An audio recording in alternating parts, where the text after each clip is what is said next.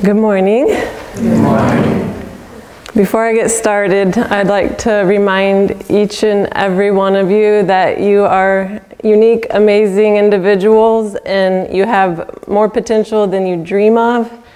And that's what my talk's about is realizing who we are through our original true nature and knowing that we can be more than we tell ourselves. Great and small, being and non-being great and small, being and non being. Great and small, being and non being. These words have been floating through my head since I had my first question and answer with Reverend Wang Gong. I came to this temple about a year and a half ago for the Labor Day overnight retreat.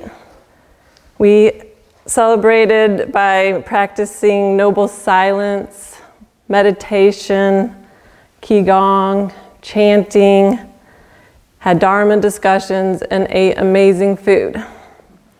I was really blown away by my experience. I felt I had an alignment with the practice and wanted to learn more about Won Buddhism. So I scheduled a question and answer with Reverend Wang Gong, which leads me now to this talk. I bought the book, The Scriptures of Won Buddhism from the temple shop and began to study. I had no idea what my questions were approaching the day to my question and answer. I decided to ask, what are universal laws and principles? I knew that we bowed to them, but I wasn't really clear what I was bowing to. The scriptures of Won Buddhism state universal principles means the great and small, being and non being of heavenly creation. The definitions given by the Dharma book are great means the original essence of all things in the universe.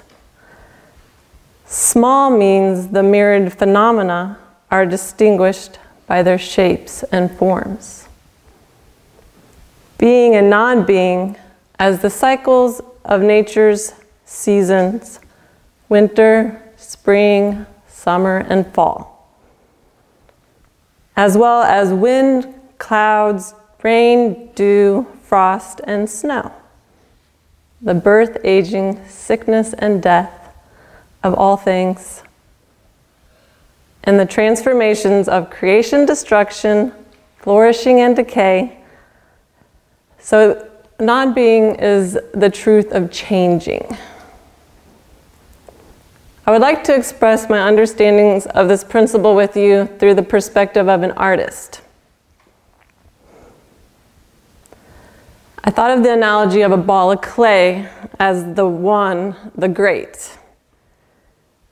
This ball of clay can be shaped into different forms.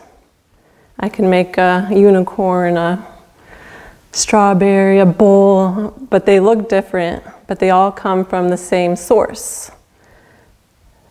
The forms I make can be compared to the small, since small is the phenomena taking on a shape or a form. So this tells me that everyone's our brother and sister because we all come from the same original essence. The mineral, plant, and animal kingdoms originated from the same essence as well. As a gardener, I cultivate the plants in my garden with love and care. For I know that one day these same plants will be a part of my physical body. In order to make a more perfect world, we must find harmony in all other parts of the grander picture. If we live in harmony with each other, we live together peacefully. We help to create a new world in which people learn to live in harmony with each other as well as with nature. Maybe this isn't what we see around us so much. It sounds nice, but in the real world of duality, it seems like a simple concept, but it isn't simple. it's more complicated than that. When trying to understand great and small, I had a vision of how color can represent this concept. It's through a prism. If I take a beam of white light from the sun, this prism can create a rainbow. I don't know if I'm going to be able to capture a rainbow through it here right now, but if that one single white light hits this prism, it can bend the light into a rainbow. A rainbow is broken into individualized colors, yet they all come from that original source. Now, I almost left this out today because I thought colors don't have form. But yesterday someone pointed out that they're particles and particles are forms. so we put it back into the talk. okay, so we have a rainbow with different colors and we're all different. We look different. We're unique, but we are from the same. We have similar feelings. We all want to feel the same things, security in our lives. And so this talk is to help us address how we can see that around us better. Inside of each of us is a spark of, a, of divine intelligence. And knowing that we are a fractal of the whole, then we have greater potential than we realize. That is what inspires me to pursue art. I recently started painting. I've always been an artist, but have spent years not using my gift. Understanding that we are great gives us the opportunity to be more than our small thinking. I would think, I have no time for art. I have children, I'm a teacher, there's no time for me to do what I want to do, my passion. Now I am paving the way to make art part of my daily life. We just built a studio in the backyard and I substitute teach, so I have the time and the place, so I can put my energy into that. I'm ready to use my creative potential that I was given and share it with the world. Each of us comes to this world with our own gifts. We are each a unique piece of the puzzle that makes the whole. And to make a completed puzzle, each piece is essential. I created a painting to go along with this talk. It is my personal way of seeing how the one fractals into the many and the interconnectedness of all things. This painting shows three individuals. Each individual has its own unique view of the Il-Won circle. I showed the Il-Won circle separating into infinity. I see it as each of us having two eyes looking out and perceiving it in our own way, which creates a myriad of viewpoints of the one. The one is broken into the many. I also included a magenta web representing our group consciousness. We are connected to each and everything through an invisible web of energy. This is what I saw one day when I was sitting in the second row looking up forward at this scene here. Buddha's first words after attaining enlightenment were, Wonders of wonders, all beings just as they are, whole and complete. All beings are endowed with Buddha nature. But because of their deluded thinking, they fail to realize it. Do we not realize who we truly are? The only difference between a Buddha and an ordinary person is a shift in perspective, a shift, shift from the myopic to the vast. This is why we call everyone a Buddha in the Won tradition. Okay, enough about great and small. Let's talk about being and non being. being and non being is about the truth of changing. It can also be tied to the great and small. In the world of duality, the small, everything emerges into different shapes and forms. The forms are always changing. I can take the forms I made from the clay and put them back into that same ball. I can start again. Our lives are like the seasons.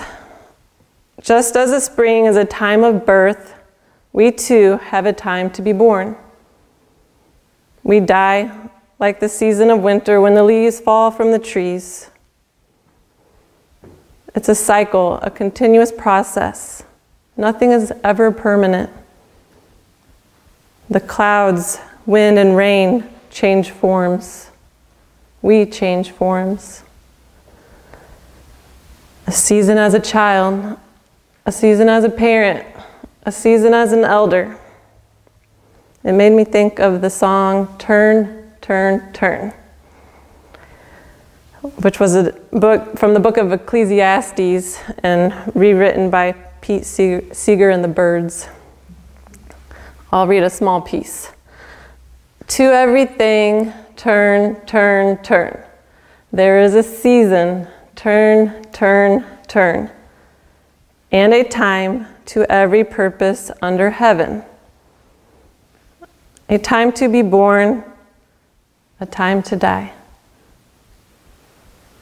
a time to plant, a time to reap, a time to kill, a time to heal, a time to laugh, a time to weep. When I think of us as having changing seasons within ourselves, I believe that we can grow and change into a greater version of ourself by making the conscious decision to do so. I'm going to tell an honest story with you. There is a new version of me who loves more and gets angry less. I read this to my friends and they didn't believe it. They thought I used to hold anger. I grew up with someone in my family who struggled with anger. I thought it was normal to yell and fight with others. But when I became a mom, I saw these anger patterns and I didn't want to share that with my children. This, this made me turn to my spiritual path and make a transformation of myself. The book titled Anger by Thich Nhat Hanh was a great guidebook. It taught me to be mindful of the emotions that were arising inside of me. I learned how to know when those feelings were coming and how to heal them through breathing and acknowledging my emotions. I knew I had to end the cycle of anger so I wouldn't pass it on to my own kids. You may have heard, be the change that you want to see in the world. You can't change the world, but you can change yourself.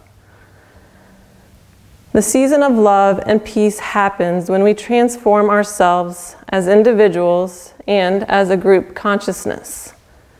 We chant in the prayer for world peace, may we transform delusion into wisdom, discord into harmony, and hatred into compassion.